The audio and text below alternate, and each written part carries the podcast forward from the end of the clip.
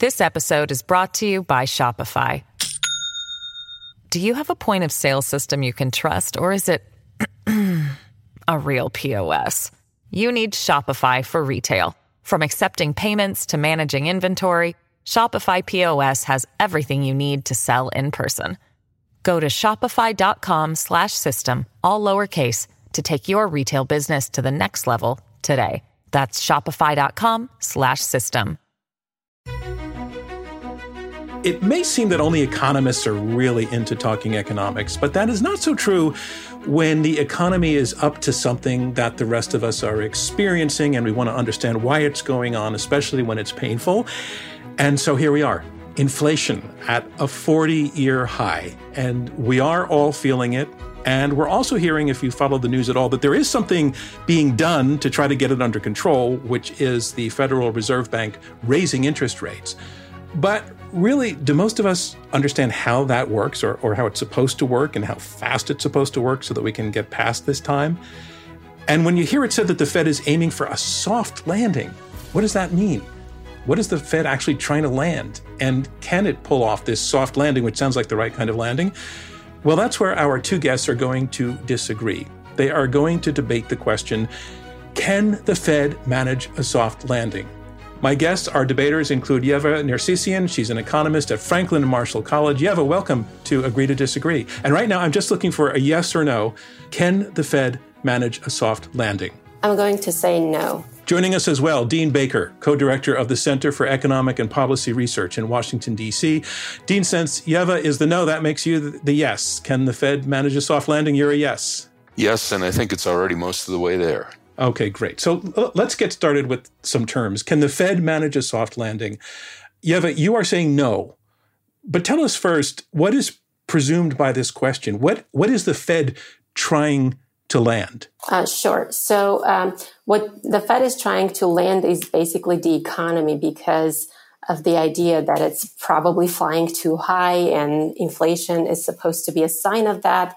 And we're trying to cool down the economy and we're trying to do that without causing a recession or raising unemployment or raising unemployment too much. So that's what the Fed is trying to accomplish with the soft landing. Dean, do you agree with that? Any disagreement with that definition? No, that's exactly right. So, just to be clear, what we're talking about here, the economy was growing at an incredibly rapid rate in 2021 coming out of the pandemic. And the concern, this is that inflation continues, that we have very high inflation, not just uh, this month, this year, but for the rest of the decade. And I think most of us would agree that would be a problem. And, and, and what would be a hard landing? What's a bad landing? Well, bad landing would be a serious recession. So we're very fortunate. And we have a 3.6% unemployment rate. That's basically a 50 year low. This has barely been talked about in the media. You'd think that we were in the Great Depression. Well, the hard landing is you go far away from that. Instead of 3.6% unemployment, maybe we're talking about five and a half, six, seven percent unemployment. We've seen that. It's not ancient history. We had that in the Great Recession. We had unemployment over 10%. We can go back to the 1980s, early 1980s, when Paul Volcker wanted to combat inflation sent interest rates through the roof. We got double digit unemployment. So that, that's a hard landing story. I mean, I'm hoping we're not going to see anything like what Volcker did, but that, that's, that's the bad story. All right. So, Yeva, your position seems to be that you're arguing that the bad story is the likely outcome of what the Fed is doing now. Do I have that right? Right. I I don't think the Fed has a lot of tools in its disposition to affect the rate of inflation, and uh, the inflation that we're seeing is a supply side issue because of the pandemic. We are seeing a lot of inflation. So I'm surprised when people, in the same breath, they would say we have an inflation that's coming from two d- difficulties on the supply side, yet we are going to use the Fed to solve that problem when the Fed has no tools to combat any supply side difficulties. The only tool it has is the interest rate, and it's a very blunt tool for trying to do anything about inflation. Yeah, I would agree that the Fed has very limited capacity to solve the supply side issues, but I'll go back to, you know, what are what are the supply side issues? These are largely a transitory story and we're getting through a lot of them. So this was these were supply chain problems associated with the pandemic. So we had shutdowns in not just the United States, but around the world. And what that meant was we were buying a lot of things. Had this huge shift in demand from services. People didn't want to go to restaurants for obvious reasons. People weren't traveling for obvious reasons. So they weren't buying, weren't spending money on services that they would ordinarily purchase. Instead, they were buying things. They were buying cars, trucks, they were buying clothes, they were getting appliances for their households. So there was huge, huge demand for goods and the economy couldn't meet them. Those, this was the supply chain story. So both you had this big surge in demand and you had supply at least temporarily incapacitated. But the reason why I'm an optimist on this is we're largely through that. So if you look at things like inventories, they're through the roof. So I think we're largely through the worst of that. There's still supply chain problems. We had this story with cars where the, the major manufacturers haven't been able to produce as many cars as they would ordinarily because there was a fire at a semiconductor plant in, in, in Japan. And there are very, very few semiconductor factories in the world. So there's this worldwide shortage of semiconductors meant worldwide shortage of cars, and car prices went through the roof. So as a result of that, we saw a big uh, a big contri- contribution to inflation in cars. But semiconductors are now being produced in larger numbers. We're getting through that. Dean, are you are you? It sounds like you're not crediting the Fed. You're just you're saying right. it's happening anyway. Absolutely, absolutely. That's why I said we're most of the way through it. If I want to get my punchline here, the Fed's role, where, where the Fed's had a huge impact, we saw a huge surge in house prices House prices rose more than 30% over the last two years. I wouldn't say it was a bubble, but it was getting to be a bubble. That's been pricked. The Fed raised rates. Mortgage rates jumped from 3% last summer. They hit, they were over 6% uh, a few weeks back. They're down now again. They're around five and a half. I'd have to check the latest number, but that took the air out of that bubble. Exactly. The supply side problems were transitory and they are getting solved, but they are not getting solved because of anything that the Fed is doing. I think we can agree on that.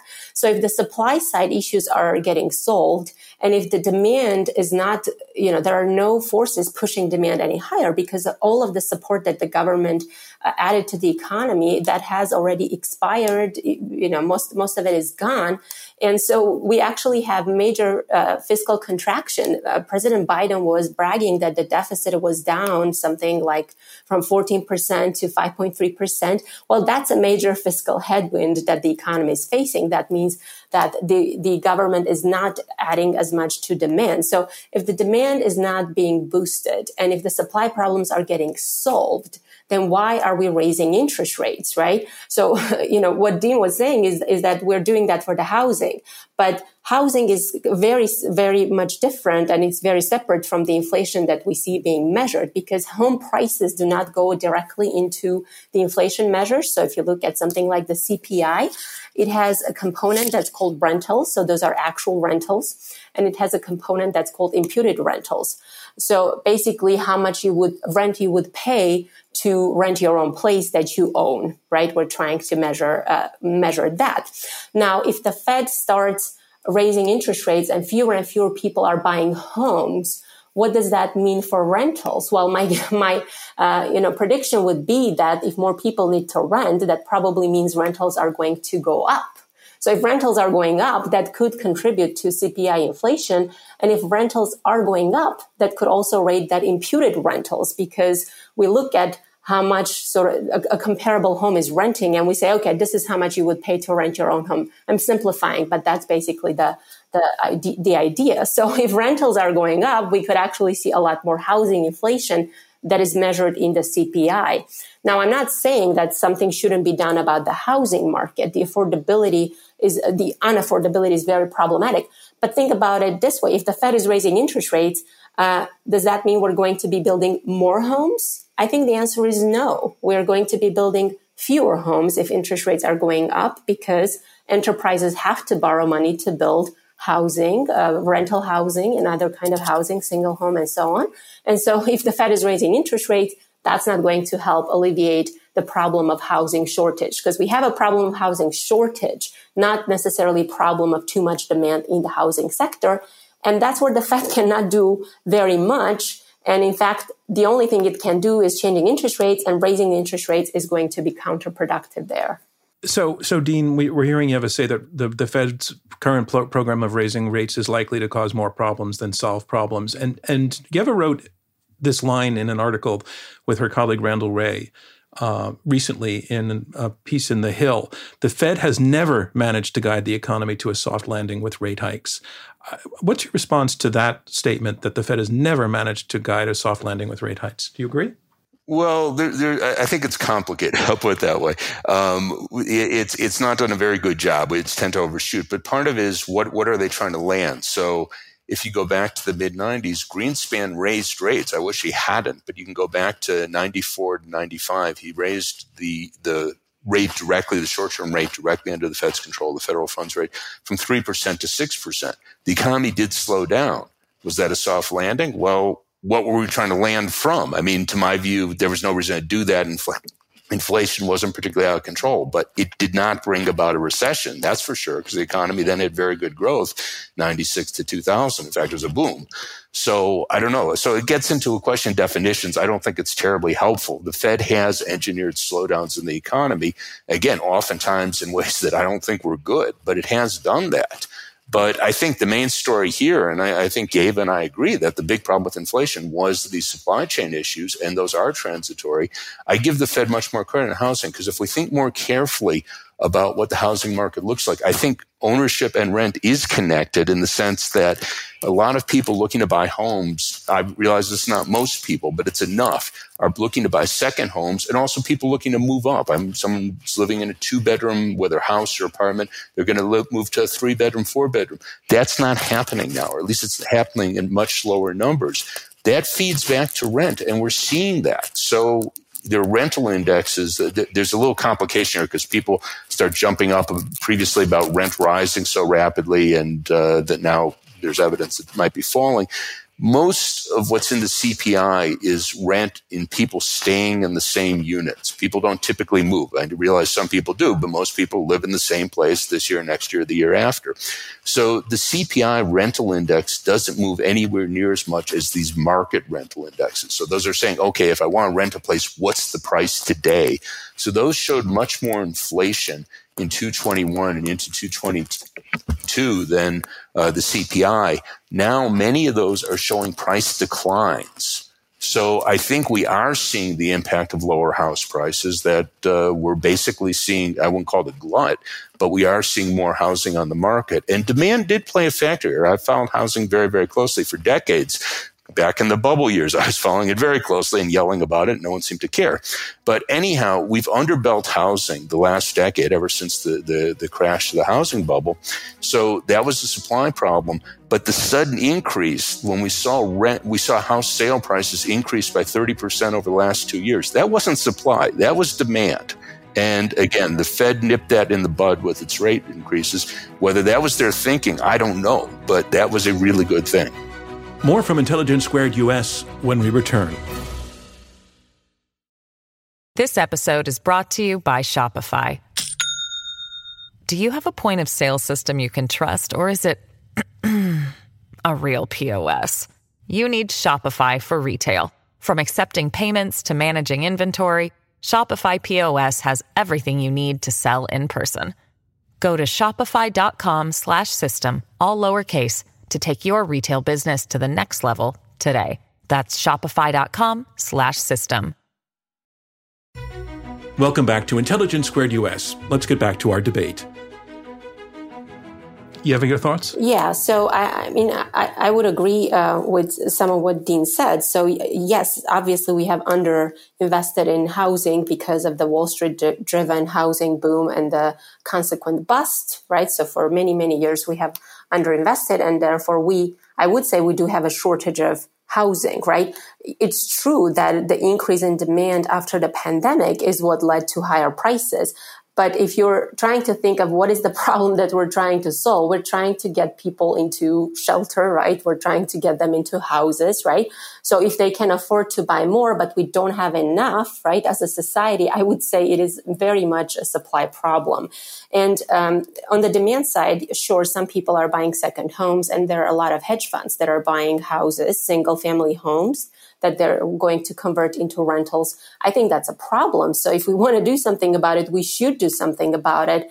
And that leads me to a bigger point that uh, sort of uh, putting all of the uh, responsibility for inflation on the uh, on the Fed is kind of a cop out for our elected representatives, for the administration. I mean, you have people who work for the administration who say, well, whenever you ask them a question about inflation, they point to the Fed. The Fed is going to do it. The Fed is going to do it. I see that as a cop out, right?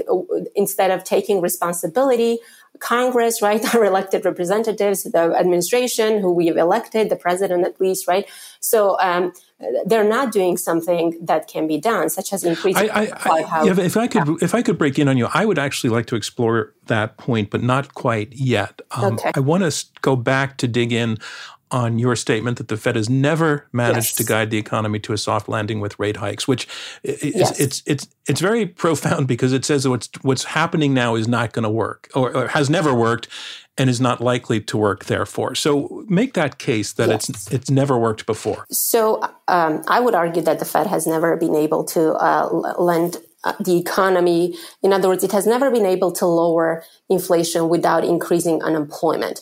Now, many economists, I would say most economists, and I don't know if that includes Dean, believe in something called the natural rate of unemployment, that there is this rate of unemployment in the economy that's somehow natural, that we cannot permanently lower the rate of unemployment below that rate. And if we try to do that, we're going to see inflation.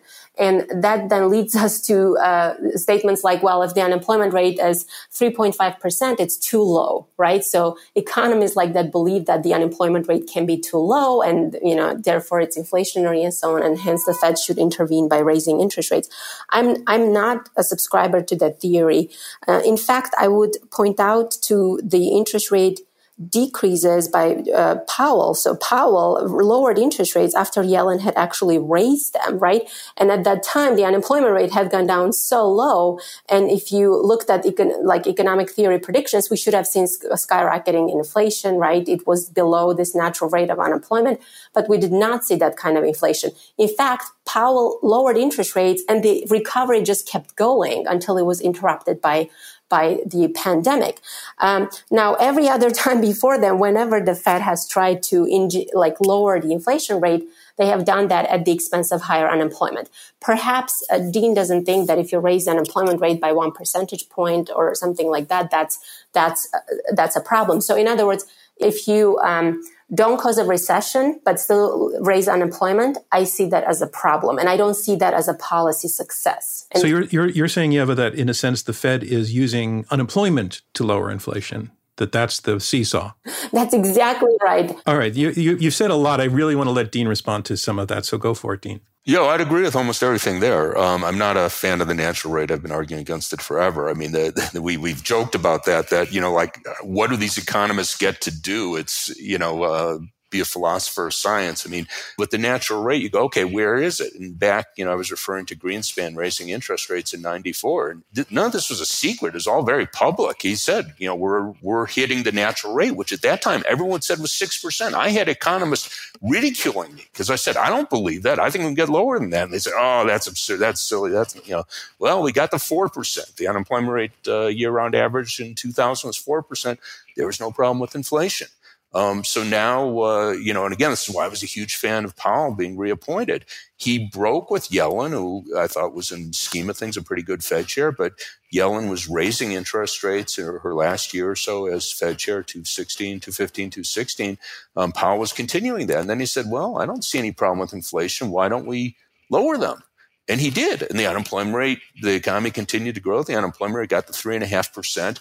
And the great thing, and here maybe I di- differ a little with Eva, we did actually see wage increases. So you had real wage growth of about 1% a year 216 to 220 till the pandemic. And disproportionately, the people who benefit from low unemployment are the most disadvantaged in the labor force. So blacks, Hispanics, people with, a, with less education, uh, people with criminal records. Those are the people who get jobs. Those are people able to get wage gains then. So for me, getting to low unemployment is very, very important. And again, I thought it was fantastic that Powell uh, was willing to take that risk because a lot of economists said, no, inflation is going to go through the roof. Um, it didn't. Um, and, you know, again, I'm hoping we can get through this period. But again, most of the problem, again, is right. Insofar as we're getting inflation down, most of it's correcting supply side issues. Again, I think housing is different. I think the Fed's role there was tremendously important.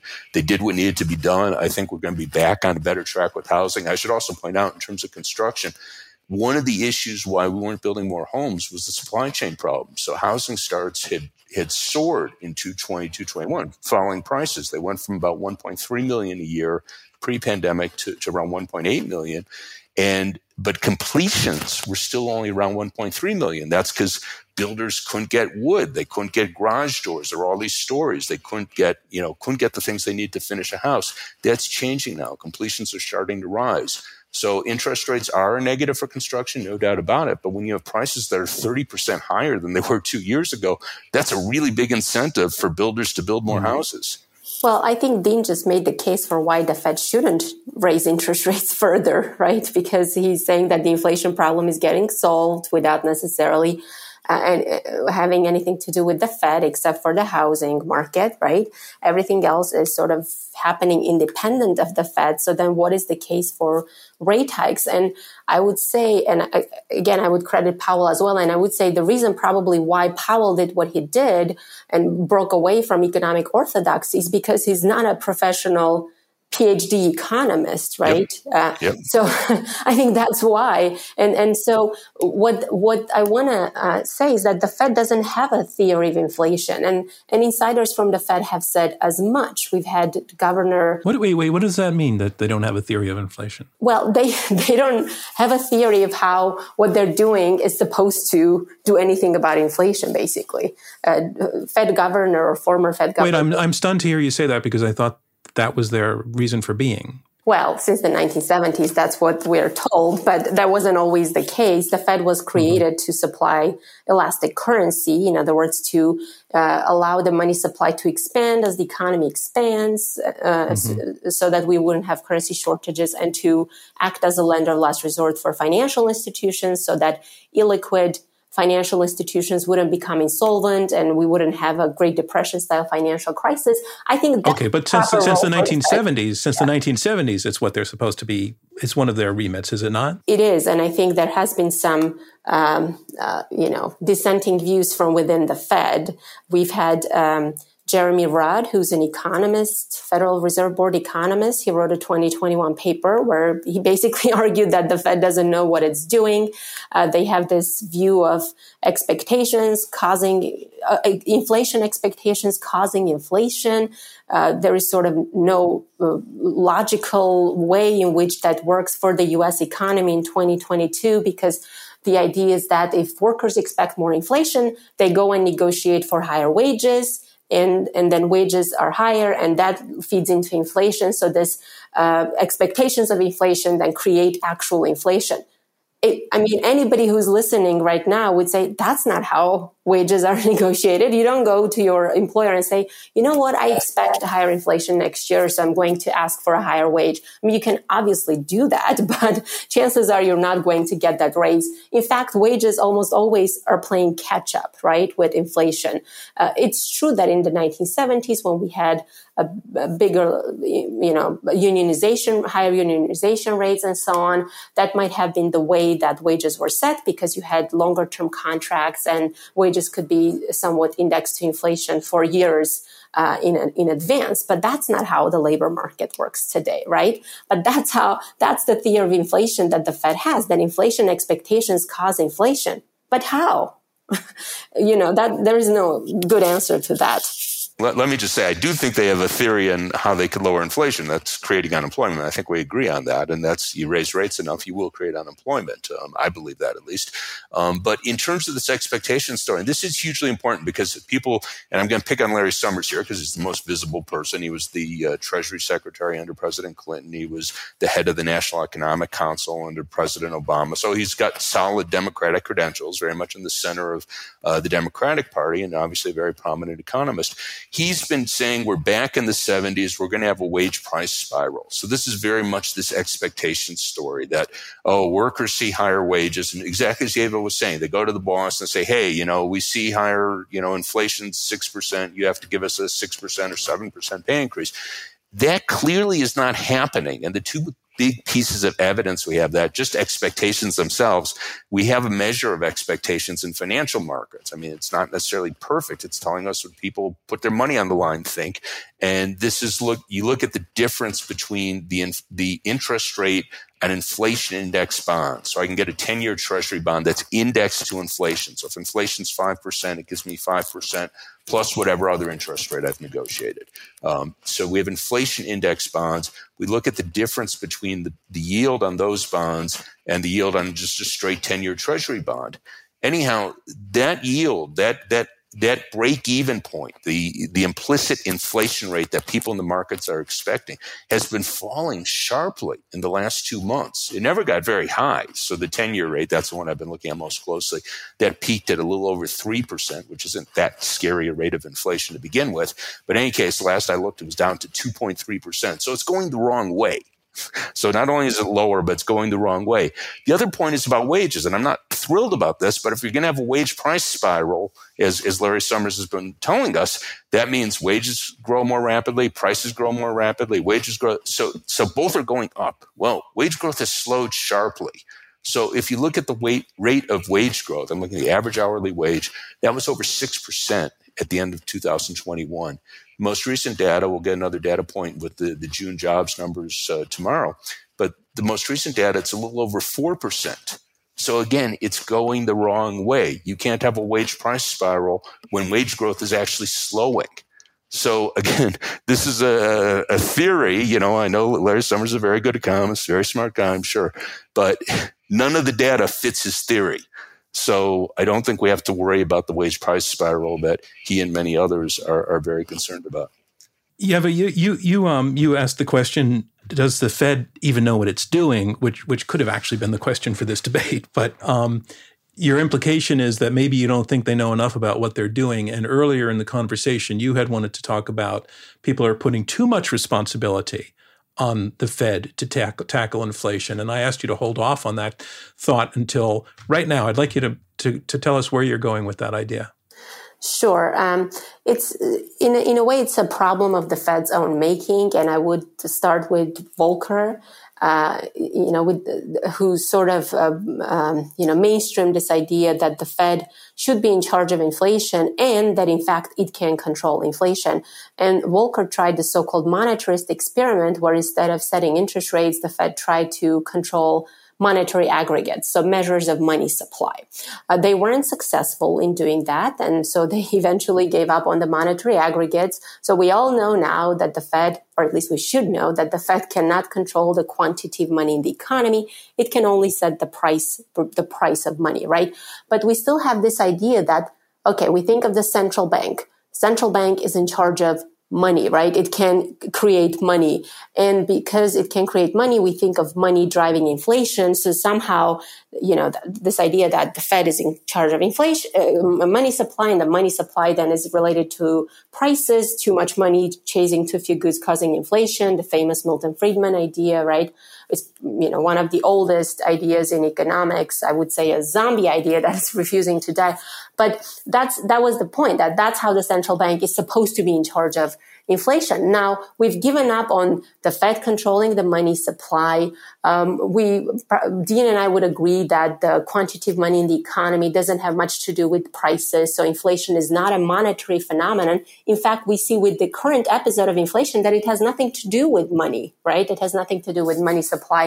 It has nothing to do with monetary factors, in fact. But we still hold on to this idea that the Fed, by controlling interest rates, somehow it's supposed to affect the uh, the economy, uh, the real side of the economy, uh, and and and the way it's supposed to do it, it's it's really not clear, right? It's this inflation expectations idea. Now you could say. Um, more logically, that interest rates will have impacts on the economy because they, you know, companies borrow to spend and households borrow to buy certain things, right? But my point is that it if you want to slow down the economy by raising interest rates, you have to raise them prohibitively high. You're saying small rate hikes won't make any difference. They have to be large. And if they're large, they do a lot of damage. Exactly. Small rate hikes are not useful. I, it's, uh, it's somewhat surprising where you hear people talk about, is it going to be a 0.5% hike? Is it going to be 0.75? I'm like, does that really matter that much in the grand scheme of things, right? So small rate hikes don't solve the problem. You need large rate hikes, but large rate hikes can have major financial implications because they can cause bankruptcies. They can lead to insolvencies and that's, of course, then you can slow the economy and obviously you will, you might solve the inflation problem. Now, in the current case, I would say you might not even solve the inflation problem and we risk going into a stagflationary scenario where we have high inflation, and high unemployment. Uh, and for example, the Russian invasion of Ukraine, right, which is going to have, or it's already having impacts on commodity prices, whether it's oil or wheat and so on, or lockdowns in China. If China still continues with its zero COVID policy, right, uh, we're so dependent for production on China. Who knows how that's going to play out. So there's a lot of uncertainty there. So it's not a given that our supply side problems are going to be solved because of the situation in the world. And we might slow the economy, but not necessarily solve the inflation problem. Yeah, I'd agree with most of that. I mean, you, the Fed cannot solve supply side problems. There's no doubt about that.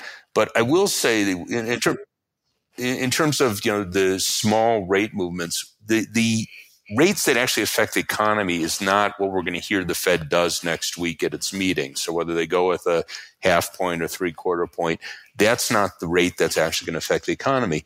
The rates that affect the economy are the longer term rates. So mortgage rates just being the most obvious, but car loan rates, um, rates that people pay, uh, firms pay on uh, bond issues or um, state and local governments pay if they want to issue bonds. Those are the rates that, that affect economic activity.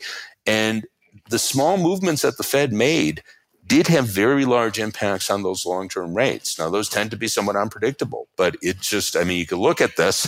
The mortgage rate last summer was, was a little over 3%. It was pretty much near 3% through the fall. Then when uh, Powell said, okay, we're going to start on this pattern of rate hikes, it jumped. And as I said, it got to over 6%. It's down again. I'd have to check the latest numbers, but it's around 5.3, 5.4, still much higher than 3. That has a very big impact on the economy.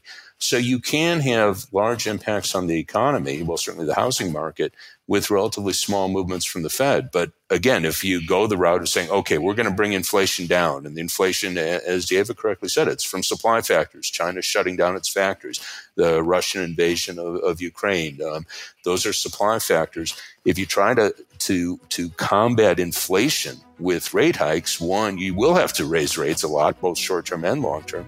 And two, yeah, there'll be a lot of really bad side effects. I mean, most immediately, a lot of unemployment, but yeah, there'll be bankruptcies. You know, if you go back to Volcker, I know a lot of economists give Volcker credit, um, but that was a horrible time for most people, 81. This is Intelligence Squared US. More debate in a moment. Welcome back to Intelligence Squared US. I'm your host, John Donvan. Let's get back to our conversation.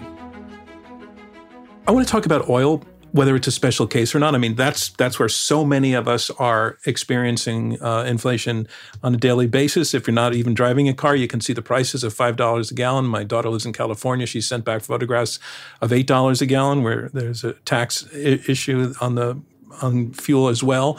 But is talk about what's going on with oil, whether it's a special case or whether it's a central driver of what we're going through right now. Why don't you take that on first, Yeva? So about I think three percentage points. Uh, or so out of say seven or eight of the inflation uh, is being driven by transportation and oil obviously is a large part of that uh, and of course, oil goes into the transportation and production of many other things. It's not just you know gasoline that we use to drive cars uh, so it has impact on the inflation indirectly as well but even the direct impact is very very big i think uh, until something like 2021 october the estimate was and if i'm not mistaken it was a new york fed estimate that i looked at uh, the uh, price of oil was being driven by shortage of, of uh, sh- uh, too much demand, right? Um, but that sort of stopped then, right? That it was a supply supply problem still, or supply restrictions, I should say, uh, because we have a cartel that controls the amount of oil in you know in, in globally that is driving prices up. So and because we talked about Volcker, it is crazy that it's it's 2022 and we're still talking about OPEC, right? Because in the 1970s we had the oil price shocks, which drove the inflation, which then Volcker solved by causing the biggest recession since the Great Depression. That's how the inflation was solved then. So uh, we have we we haven't moved away from oil and uh, into renewables, uh, and and therefore we're sort sort of paying the price for that. But there is another part to this story, and that's the refining capacity. Uh, I just saw this morning that uh, profit margins for refining crude oil uh, into gasoline were up from $10.23 a barrel in January March period to something like $28. So uh, Shell's profits tripled, something like that. So uh, you know there is there is also that side of the story that prices are being kept high because of monopolies, um, and I think that's not just in oil but in many other areas as well. Yeah, I'll, I'll agree with that largely. Make, I'll make a few additional points. First off, not I tend to be sympathetic to the oil industry, but we've seen a big loss in refinery capacity in the last several years, um, in large part uh, due to pollution restrictions, pollution restrictions, and also um, refineries. These are very heavy capital investments. So if I'm if I'm if I'm Shell and I want to build a new refinery because we need more gas. Well, that's going to pay off over maybe 20 years. Well, what does the demand for gas look like 20 years? I hope not very good. I mean, I really hope we're shifting in a big, big way to electric cars. And if the oil companies have done that calculation and said, oh, yeah, we're going to be shifting in a big way, I can't quarrel with that. I mean, I really hope that's true, which would be a good reason why they wouldn't be looking to increase refinery capacity. But again, if you look at gas prices today, price of oil, oil is around 100 a barrel. That's roughly what it was in 2014 gas is about 15, 20% higher than it was in 2014. So that's not oil prices. That, that, that difference, I should say, is not oil prices. Other points about oil price, again, if we're trying to attack that with the Fed, oil prices are set on the world market. Now, obviously, mm-hmm. the U.S. is a really big chunk of that. We're around 20%. That's not an exact figure, but it's a ballpark number. So, okay, you know, Paul Powell's going to raise rates and we're going to cut back our demand for oil. So we cut back our demand for oil by I don't know five percent. That would be a lot. That's one percent of the world market. That's not that big an impact. So trying to lower gas prices by raising interest rates, that's you know kind of a hard thing to do. So is just, it is it basically an impossible thing to do? That, that well, I, you know, I mean, let's put it this way: if you had a worldwide recession and you are seeing mm-hmm. higher rates in the European Union, then that would lower oil prices. But if if we think, you know, what Powell directly controls, he could slow the U.S. economy, raise interest rates a lot. That's not going to have very much impact on oil prices. Are we where we are with oil because of the war in Ukraine primarily? It's actually, you know, I, have looked at this, and the Times had an interesting piece on this. I forget this week or last week, there's actually been relatively little oil withdrawn from world markets because of the war. I mean, the U.S., uh, many European Union countries are boycotting uh, Russian oil now. But what's happened is the oil that they used to sell the U.S., European Union is instead going to India and China, which means there's been very little oil withdrawn from world markets. I think it's actually largely speculative, and people think that's weird. Well, the oil market is very speculative, just like many other markets, and you see very sharp movements sometimes that can't be easily explained by supply and demand factors. In fact, oil prices have fallen by about 20% in the last, I don't know, two weeks, three weeks. I don't know what's changed in supply. Um, so I, speculation plays a large role. So I think that's, that's been a big factor. We're also seeing food prices going up as well. And yeah, is that is that because food needs to be transported? Is that because Ukraine is such a big food producer and it's not producing any right now? And that's on a global level. Yeah, I, I, can't say which one is driving how much of the change, but I think um, all of those factors are playing a role. And I would agree with Dean that speculation in commodity futures is probably driving prices high as well. We saw that in 2009 or maybe late 2008 where, yeah, 2008, where after the housing bubble burst, all of that money or some of that money that was in housing then flew into commodity futures. And there was intense speculation in commodity futures. And we had food riots in parts of the world, which we're likely to see this time as well because of speculation in markets in developed nations. You know, this is causing enormous headaches for the Biden administration because it's all happening on their watch. And the argument could be made.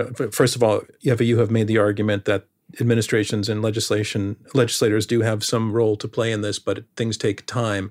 Is it is it unfair to be holding the Biden administration responsible for inflation that's driven by a global oil price, largely driven by a global oil price? I would say it's unfair to the point that this is not a US phenomenon. It's a global phenomenon, right? I'm in Europe right now and inflation here is high as well. People are complaining about that. Uh, gas prices are, in fact, higher here, although their cars uh, are smaller. So that's, you know, but, but it's still affecting people's wallets. So to that extent, it's an international problem. It's a global problem. Uh, China is probably one of the fewest countries where inflation rates, if we believe the official data, is something like two and a half percent, three percent. But everywhere else, inflation rates seem to be pretty high. So to that extent, it's unfair to blame them. On the other hand, are there things that they could do uh, to mitigate the problems? I, I, think you could say there are there are short term solutions, there are long term solutions. Long term, obviously, investing in renewable energy. Um, now you could say, okay, let's blame Joe Manchin. I'm not buying that story, you know. Uh, so to the extent that they haven't done much to even mitigate the the problems, I would say they they should be blamed. Now you could also help lower income households to withstand the um, you know the impact of higher inflation on their budgets by for example the tax break that they were trying to do and i don't i'm, I'm not sure if they did it so some some kind of a gas tax break that the federal government and state governments could do together to uh, mitigate the impact on the population. So uh, stuff like that, right? So so it's on the one hand, it's unfair to blame them. On the other hand, there are things that they could do to move us in the right direction that they're not necessarily doing, and pointing the finger at the Fed. Neither of you has mentioned the stimulus checks that so many of us received in uh, 2020 and again in 2021. Um, but there are arguments that that uh, put, putting that much money into people's pockets really was a driver of the inflation we're seeing now. And neither of you have pointed to that. And I'm curious why, if do you agree on that? I, think it was a factor, and I've had a lot of back and forth with other economists. And this, I actually don't think most of us disagree that much. That you know, when you saw this huge increase in demand for goods I was talking about earlier, and the supply chain problems, well, uh, Jason Furman has been one of the big people arguing that was a big issue. You know, we, we don't hugely disagree. So, would there have been supply chain problems if people didn't have the money to buy things? Well, no, you know, so, so yeah, that contributed to the supply chain problem. So is that supply, is that demand? I say, well, it's really supply. He says, well, demand, if we didn't give him the money, I think that becomes kind of silly, but that's more in the past. So even if we say, okay, that was a factor in the inflation in 220, 221, we're now in 222, that's in the past. So there's not a story that I think you can credibly tell saying that demand is too high today. So, so again, you know, uh, Yeva was making the point. Inflation is very high in Europe. It's it's it's virtually identical in in the European Union, in the United Kingdom, and the United States. So, unless Biden's uh, stimulus was really powerful, you know, I don't see how it could have created inflation in those countries as well. So, um, so yeah, I just don't think that's really the story. Yeah, and Larry Summers, obviously, is the economist who's been making that point uh, very forcefully. Uh, I actually, uh, you know, do not think I agree with Dean that I don't think it's a demand story. Of course, you could always say that if we didn't provide as much relief to people, people would be poorer and therefore they would not buy as much and therefore we mm-hmm. might not have inflation problems. It's possible, right? I mean, Russia could still des- decide to invade Ukraine. So to the extent that that's contributing to worldwide inflation, of course, that, uh, that could still be a factor there.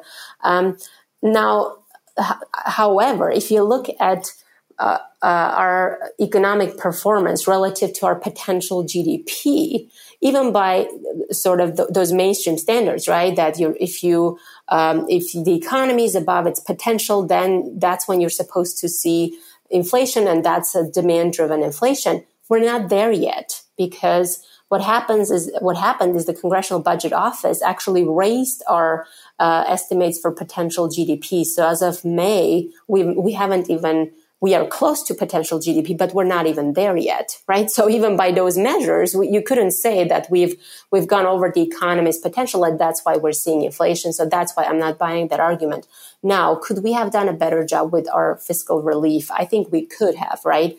Uh, I'm in favor of more targeted policy, policy that sort of uh, sends the spending to the areas that are underemployed, to the sectors of the economy where there is unemployment, directly targeting um, uh, job creation, something like the New Deal style fiscal policy, basically where, where you directly create jobs rather than give people stimulus checks, right? So I'm in favor of that kind of targeted fiscal policy. And obviously that's not the route we went for obvious reasons with the pandemic and so on and so forth.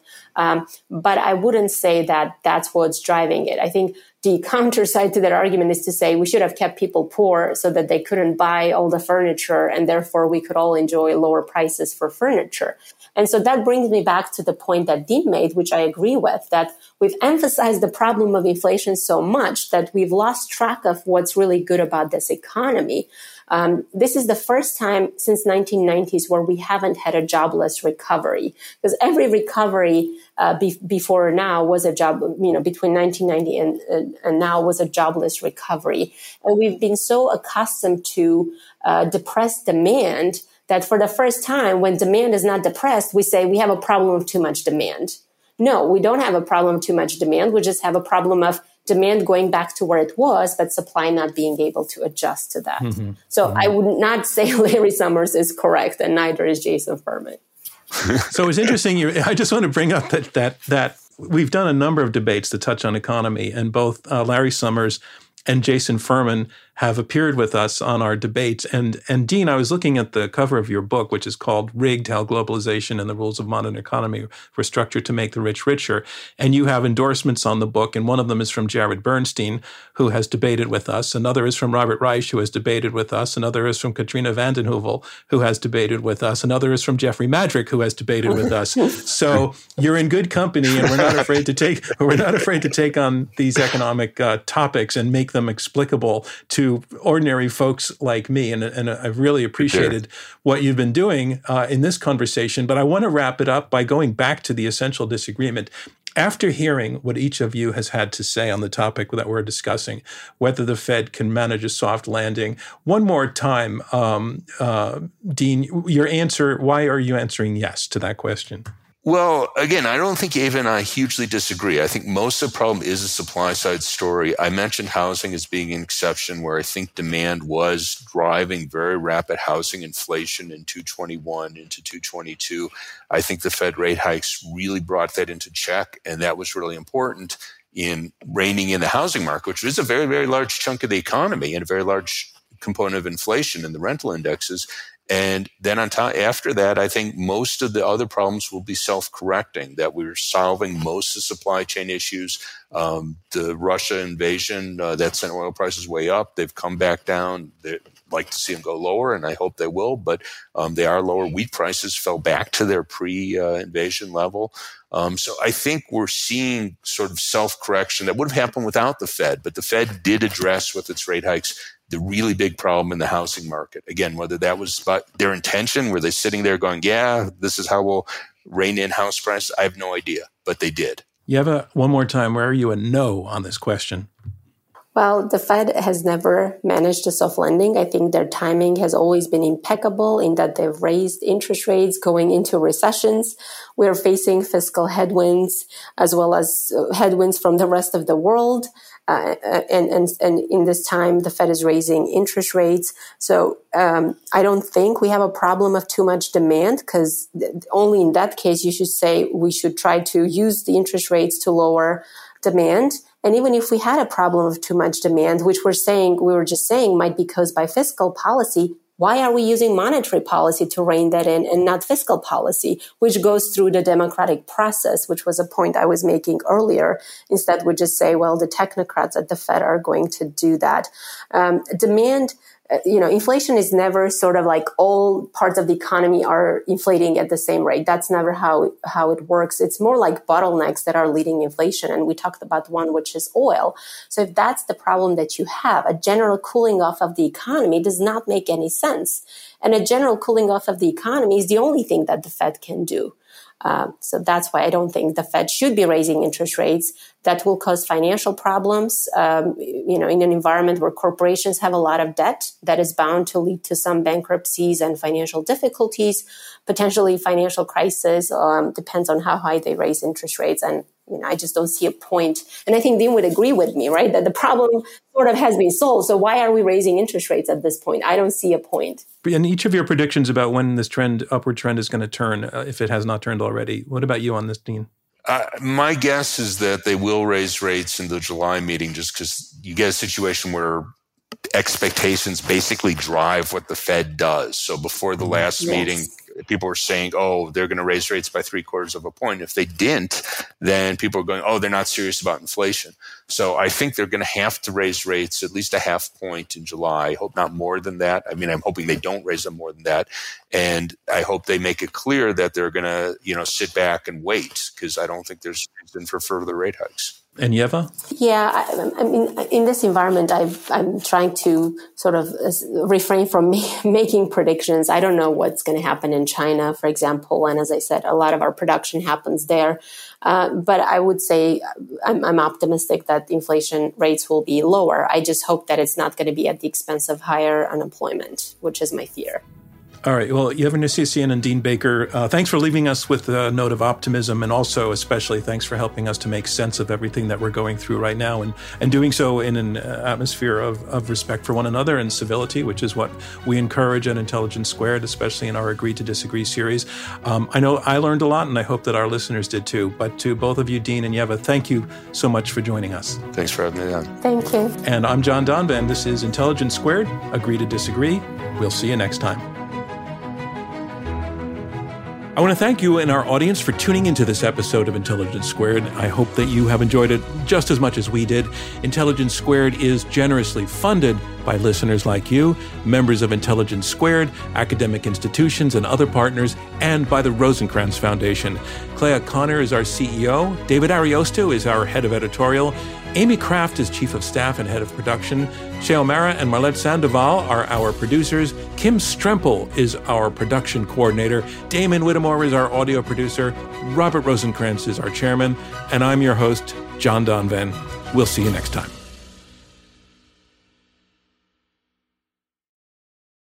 For the ones who work hard to ensure their crew can always go the extra mile, and the ones who get in early so everyone can go home on time, there's Grainger offering professional grade supplies backed by product experts so you can quickly and easily find what you need.